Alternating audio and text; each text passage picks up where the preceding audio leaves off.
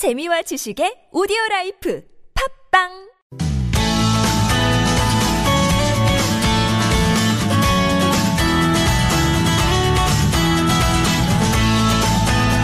서울 속으로 황원찬입니다. 2부 시작해 보겠습니다. 오늘 월요일 공동주택 집합 건물 관련 상담이 있는 요일입니다.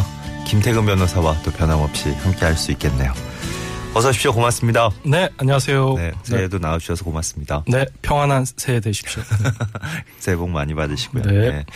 그 몇몇 분이 또 지적을 하셨다시피 서울 공기가 지금 아, 너무너무 나쁘다고 음. 하시네요. 네, 뿌였습니다. 네.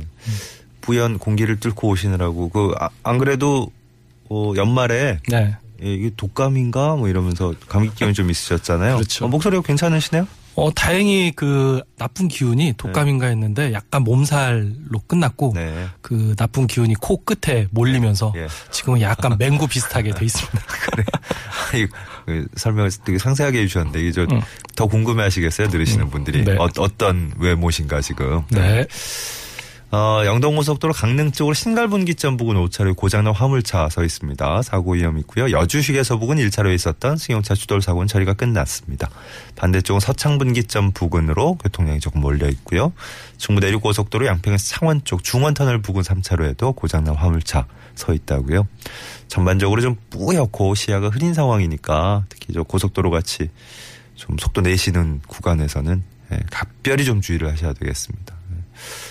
예, 사고나 고장 차 서 있거나 뭐 이런 돌발 상황 만나면 또 2차 사고로 이어질 수 있어서 예, 요즘 같은 날씨는 상당히 위험합니다. 그렇죠? 네. 자, 문자 이용하실 길 샵 0951번 50원 유료 문자고요. 긴 문자나 사진 전송 때는 100원의 정보 이용료 추가됩니다. 전화 027769595번 카카오톡 플러스 친구 TBS 라디오와 친구 맺게 하시면 또 무료로 참여하실 수 있습니다. 새해 돼서 또 어, 중요 내용들을 몇 가지 정리해 오신 게 있네요. 이게 네. 뭔가요? 음. 그 또 이 방송이 또 대한민국 유일 아파트 관리 상담 방송이다 보니 예. 그 이 방송을 또 어, 정기적으로 듣는 분들이 계세요. 그래서 어, 네, 많이 계세요. 음, 좀 예. 중요한 내용을 좀 설명을 해드리려고 왔는데 일단은 먼저 오늘 그 작년에 이미 시행된 제도인데 굉장히 의미 있는 제도가 있습니다. 작년에 처음으로 공동주택 관리법이라는 이제 공동 독립적인 법률이 시행됐는데 예. 이 중에서 이제 처음으로 시행된 제도가 중앙 공동 주택 관리 분쟁 조정위원회. 음. 짧게 약칭하면 중앙 분쟁 조정위원회로 약칭할 수 있는데 뭐 생기자마자 또 어, 적극적으로 얘기해 주셨잖아요. 그렇죠. 네. 그래서 제가 어, 지난 8월 말 30일부터 그 이 위원회가 이제 실제로 그 업무를 시작을 했는데 그때부터 제가 계속 여러 번 설명을 드렸는데 다시 한번 새해니까 다시 한번 말씀을 드리도록 하겠습니다. 그 예전 같은 경우는 각 시군 자치구 그 관할 행정청에 공동주택 관리 분쟁 조정 위원회라는 게 설치하도록 예. 돼 있었어요. 그런데 이제 이거를 예를 들면 이제 서울시 같은 경우는 각 자치구별로 그 공동주택 관리 분쟁 조정위원회를 설치를 하다 보니까 구청에 있어야 된다는 얘기죠. 그렇죠. 네. 그러다 보니까 그 실제 이제 조정위원들이 그 그러니까 이쪽에 아파트 관리와 관련한 인력 풀이 많지 않다 보니까 예. 조정위원들이 실제로 아파트 관리와 관련한 문제에 대해서 충분히 잘 알지 못하고 음. 그러다 보니까 조정 신청을 하더라도 제대로 또 문제 해결이 안 되고 예. 그러다 보니까 또 아파트 관리 분쟁이 있는 분들은 또 조정 신청을 꺼려하게 되고 음. 그러다 보니까 또 사례 축적이 계속 안 되는 예. 그런 이제 악순환의 문제가 있었습니다. 그랬는데 이게 이제 작년부터 그 중앙 분쟁 조정위원회가 생기면서 분쟁 당사자가 쌍방이 합의만 하면 음. 이제 중앙 분쟁 조정위원회에서 조정 절차를 이행을 할 네. 수 있게 돼 예. 있습니다. 그리고 그 중앙 분쟁 조정위원회는 그 기존의 공동주택 관리 분쟁 조정위원회보다 훨씬 그 경력면에서 좀 더 강화된 전문가들로 구성이 돼 있습니다. 네. 그래서 이쪽을 한번 조정 신청을 해 보시면 예. 어, 아파트 관리 전문가로부터 얘기를 들으실 수 있을 것으로 보이고 음. 그리고 이제 그 동안은 그 공동주택 관리 분쟁 조정위원회가 충분한 역할을 못 하다 보니까 아파트 관리 분쟁이 대부분 법원으로 예. 가, 갈 수밖에 없었어요. 네네. 심해지면 바로 가는 거죠. 그렇죠. 어.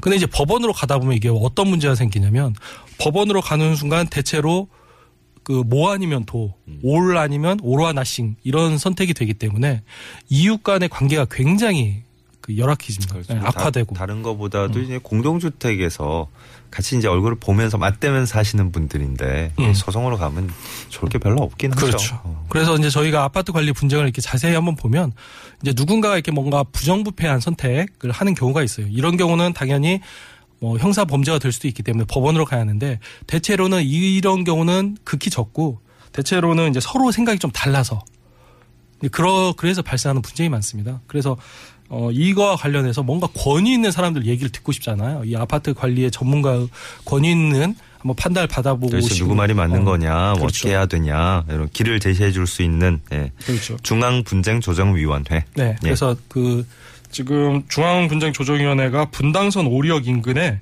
그 한국토지주택공사 LH라고 하죠. LH 공사에 지금 그 설치돼 있습니다. 아, 그 건물 안에 있어요. 그다음에 네, 신청 수수료는 단돈 만 원입니다. 네. 예. 그러니까 소송에 비해서도 훨씬 예. 비용이 저렴하니까 네, 네. 그 현재 살고 계신 아파트에 뭔가 문제가 있으면 네. 당사자 합의하에 합의가 예. 없으면 안 되고요. 예, 예. 당사자 합의하에 중앙분쟁조정위원회의 조정 결과를 따르겠다. 네네. 그런 합의하에 한번 신청을 해보시면 적정하게 분쟁을 해결하실 수 있을 것으로 알겠습니다. 판단이 됩니다. 그 수수료 만 원이라고 신청하실 때, 이거 저희가 몇 번 말씀을 드렸는데 오늘 특히 또 단돈이라는 말을 붙여주셔가지고 네. 저희가 어 잠깐 홈쇼핑 방송이 된 것 같은 느낌이 있었는데 뭐 이렇게 저희가 뭐 여기 소개해드린다고 해서 뭐 이게 어 중간에 뭔가를 챙기거나 음. 이런 거 전혀 없음을 그렇습니다. 다시 한번 강조해드리고요. 네. 그리고 이게 지금 처음이다 보니까 이제 수수료를 적게 책정한 건데 네. 앞으로 또 올라갈 수도 있습니다. 그러니까 뭐 이게 정말로 사안에 따라서는 어, 제대로 된 판결이 거의 뭐 법적 판결에 준하는 그런 그렇죠. 권위를 가진 판결이 필요하다 이럴 때는 네, 예. 네. 어, 그런 것도 지금 말씀하신 대로 아마 수수료 올라가는 거 이런 것도 어, 얘기가 나오겠네요. 네. 올해부터 새롭게 시행되는 제도 어, 음. 공동주택 회계 관리 기준이 새롭게 또 그렇죠. 예, 이게. 작년 8월 31일자로 국토부에서 고시 형태로 새로 만들었습니다. 공동주택 회계관리 기준이라는 그 고시를 제정을 했는데 이 회계관리 기준이 올해 1월 1일부터 시행될 예정입니다. 그동안은 아파트 회계 처리 기준을 어떻게 했냐면 마땅한 기준이 없었어요. 그러다 보니까 외부 회계 감사를 받더라도 기업 회계 처리 기준에 따라서 외부 회계 감사를 받는 그러다 보니까 기업 회계와 아파트 관리 회계는 대충 봐도 좀 다를 수가 있잖아요. 음. 또 아파트 관리 회계가 기업 회계처럼 그렇게 막 복잡한 예. 그런 뭐 처리 기준을 요하지도 않고 그래서 따로 마련이 됐고 그렇죠. 이제 올해부터 시행 예정이라고 했으니까 이제 시행되고 있겠네요. 그렇죠. 예, 시행되고 있네요. 있고 네. 이제 그 어 그래서 이제 앞으로는 아파트 관리 회계와 관련해서는 예. 그 회계 관리 기준이 올해 1월 1일부터 새로 시행되고 있으니까 그에 따르셔야 하고 이거 뭐몇 가지 조금 비- 비교를 좀 해주세요. 네. 뭐 소개를 좀 해주세요. 음, 그래서 구체적으로. 단적으로 이 회- 아파트 회계 처리 기준으로 인해서 달라지는 게 뭐가 있냐면 그 동안은 이제 주차장 수선 충당금 그 다음에 그 승강기 수선 충당금 그 용어에서 들으시는 바와 같이 수선 충당금이라고 하면 장기 수선 충당금으로 예, 쓰이는 예. 거거든요. 근데 이제 장기 수선 충당금은 소유자가 부담을 하는 금액이기 때문에 예. 소유자가 부담하는 장기 수선 충당금에 이제 적립하는 목적으로 써왔습니다. 예. 그런데 이제 앞으로는 이 주차장 수선 충당금 명목으로 적립해오던 추가 주차비는 음. 소유자뿐만 아니라 그 아파트의 임차인도 예. 기여를 하거든요. 예. 예를 들어 아파트 임차인이 한 대만 배정다 받으신 분이 두 대 운영을 할 경우 그에 따른 추가 수선 추가 주차비 예. 이제 이런 건 또 아파트 임차인이 부담, 그 기여를 하는 거기 때문에 요게 이제 장기 수선 충당금 쪽으로 가지 않고 그러면 그렇죠. 어- 일반 잡수입으로 해서 어. 임차인의 관리비 공제 네. 또는 관리비에만 기여를 할 수 있게끔 음. 이제 그렇게 지금 배정이 되고 있고 승강기 수선 충당금도 예. 예를 들어 뭐 이사를 할 때 승강기 그 수입 으로 잡히게 됐는데 예. 그동안은 이제 승강기 수선 충당금을 써였는데 앞으로는 그 세입자가 혜택을 볼 수 있는 음. 승강기 잡수입으로 예. 별도로 잡혀서 앞으로는 이제 이런 뭐 주차장 수선 충- 충당금이나 승강기 수선 충당금은 모두 그 세입자도 혜택을 볼 수 있는 일반 잡수입으로 관리하도록 변경이 되었습니다. 네. 그리고 몇 가지 또 소개해 주실 게 많은데 네. 시간이 또 너무 많이 지나면 안 되니까 음. 좀 간, 간단간단하게 중요한 것만 몇 가지 짚어 주십시오. 네. 예. 그 공공임대주택 공동 이용제도인데요. 그 작년에 작년에 공동주택관리법 대통령령에 그 car sharing이라는 제도, 예. 승용차 공동이용제도 또는 예. 뭐 승용차 공유제도라고 하는데 예. 이거에 대해서 아파트 주차장을 임대할 수 있게 돼 있었 이- 되도록 규정을 새로 신설했습니다. 아, 처음에 공공임대주택 그 sharing 제도라고 이용 제도라고 하셔서 음, 음, 예, 음. 주택 이용과 관련된 건 줄 알았는데 이제 그 주택의 주차장 그렇죠. 예, car sharing 그렇죠. 예. 음.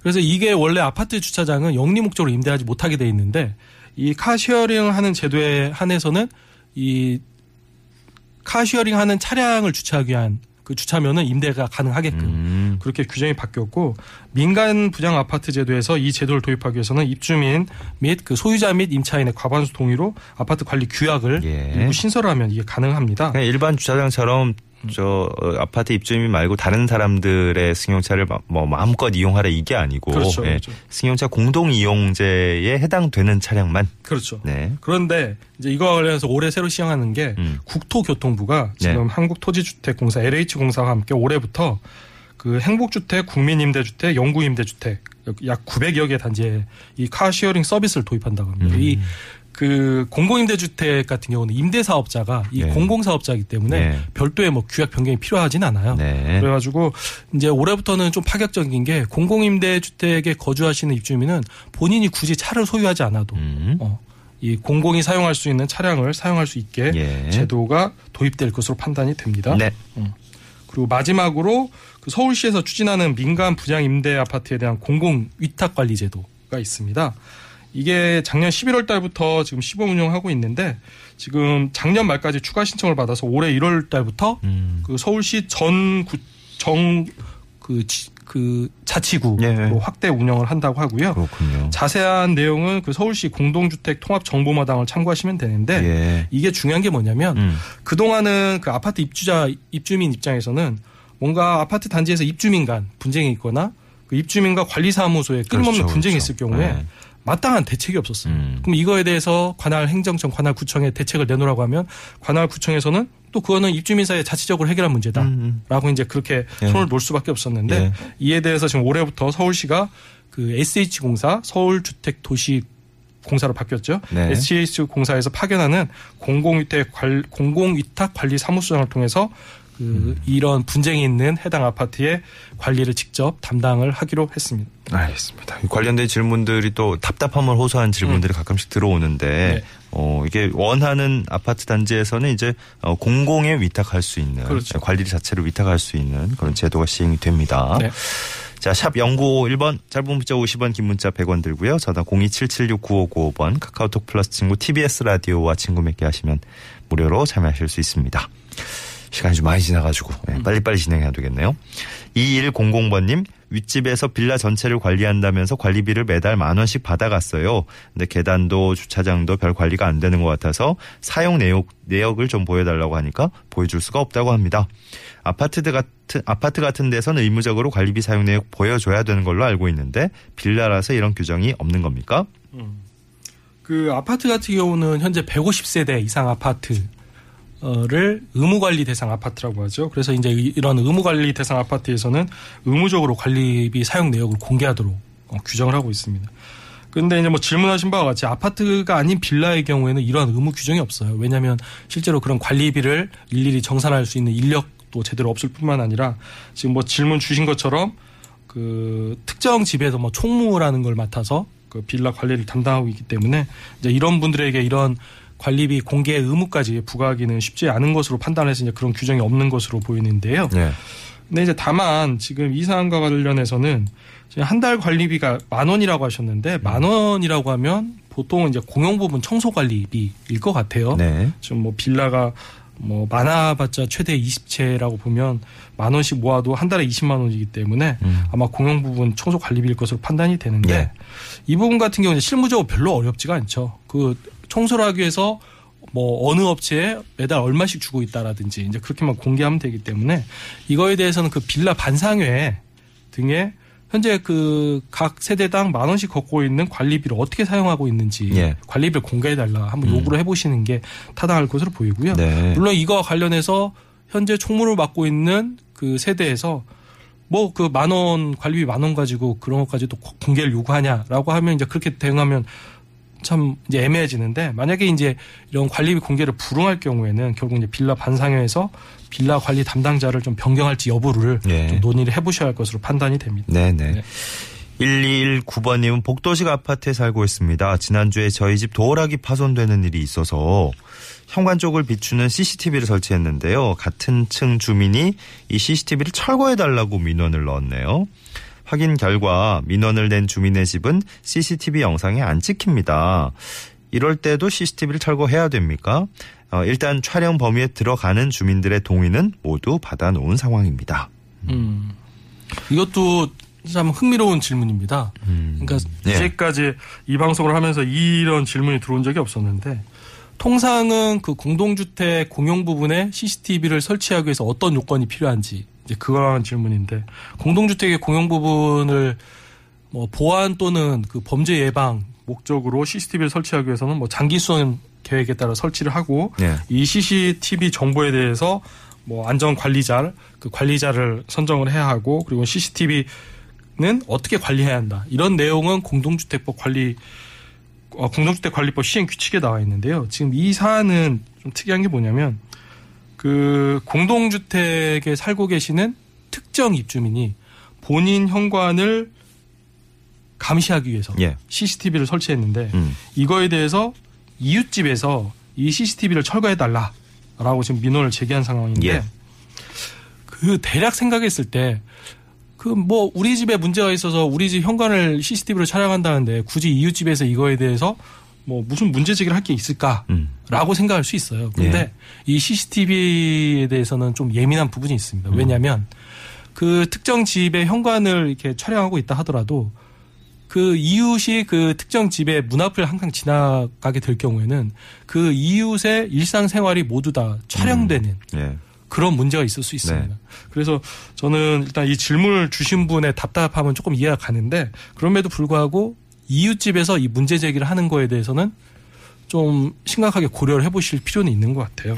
근데 이제 음. 어 1219번님 본인의 집뿐만이 아니고 음. 그, 그 촬영되는 그 집들이 몇 군데 있을 거 아니에요. 그렇죠. 거기 동의는 다 하신 음. 거 아니에요, 일단. 그렇죠. 예. 음. 이런 유사한 사고가 발생하지 않게 하기 위해서 우리도 좀 CCTV 설치해서 어 감시를 좀 하는 게 낫겠다라고 그 주변에 계신 분들은 동의를 하신 건데 그렇죠. 딱 한 세대에서만 음. 지금 정작 촬영 범위에 직접적으로 들어가는 세대는 아닌데 음. 이렇게 이의를 제기하셨단 말이에요. 그러면 이 제기하신 그 한 세대보다 음. 더더 다수의 또 그 요구가 음. 예, 받아들여져야 되는 게 아닌가. 그러니까 이 부분은 이제 어. 공용 부분을 설치할 경우는 그 공용 부분의 관리에 해당 CCTV 설치가 공용 부분의 관리에 해당하기 때문에 그 입주민 과반수의 동의로 가능해요. 음. 근데 이 부분은 그 공용 부분을 뭐 범죄 예방 목적으로 공용 부분에 CCTV를 설치하는 게 아니라 예. 본인 집에 뭐 범죄 예방 목적으로 CCTV를 설치했는데 음. 이 CCTV에 특정인의 사생활이 계속 확보되고 있다면 이 특정인은 본인 개인 정보를 침해를 이유로 이거를 철거할 수 있을 것으로 판단이 됩니다. 음. 그러면 그게 다름 아닌 CCTV이기 때문에 그렇죠. 예. 그렇죠. 그러면 이거에 대해서 만약에 이 질문을 주신 분이 그럼 좀 합리적으로 문제 해결 방법이 없겠냐? 라고 이제 좀 생각하실 수 있는데 제 생각은 그렇습니다. 이거를 그 지금 문제 제기를 하신 이웃 주민과 CCTV 촬영 각도를 최대한 조주, 조율을 해서 그 이웃 주민 안 나오게끔 조율을 해보신다거나 근데 제가 봤을 때 이 정도 민원이 나올 정도면 그러긴 쉽지 않을 것 같은데 예, 예. 아니면 현재 CCTV로 촬영되는 정보를 예. 공동으로 관리를 하게끔 그분하고 그러니까 그분의 동의 없으면 그 CCTV 정보를 확인할 수 없게끔 아, 어. 그런 식으로 한번 합의를 해보시는 게 어떨까 싶습니다. 그래도 약간 깨림직하게 어렵죠. 생각하실 수 있겠네요. 예, 이 제기하신 입장에서는. 그래서 제 생각에는 만약에 이 부분을 특정 입주민이 계속 이 문제 제기를 하면 제 생각에는 만약에 이게 법, 법원에 간다 그러면 철거될 가능성이 매우 높은 것으로 판단이 됩니다. 요즘 뭐저 개인정보에 대한 뭐 이건 올바른 인식이 확립되고 있는 거긴 한데 네, 예. 네. 아, 이런 경우에는 조금 음, 오늘 질문해 주신 분의 입장에서는 약간 섭섭할 수도 있겠네요. 네. 자, 김태근 변호사와 함께한 시간 오늘 여기서 마무리하겠습니다. 오늘 공동주택과 관련된 고민 상담은 평소에는 서울시 공동주택관리지원센터 022133-1218번과 1219번 두 대 전화 이용하시고요. 오늘도 감사했습니다. 네, 감사합니다. 고맙습니다.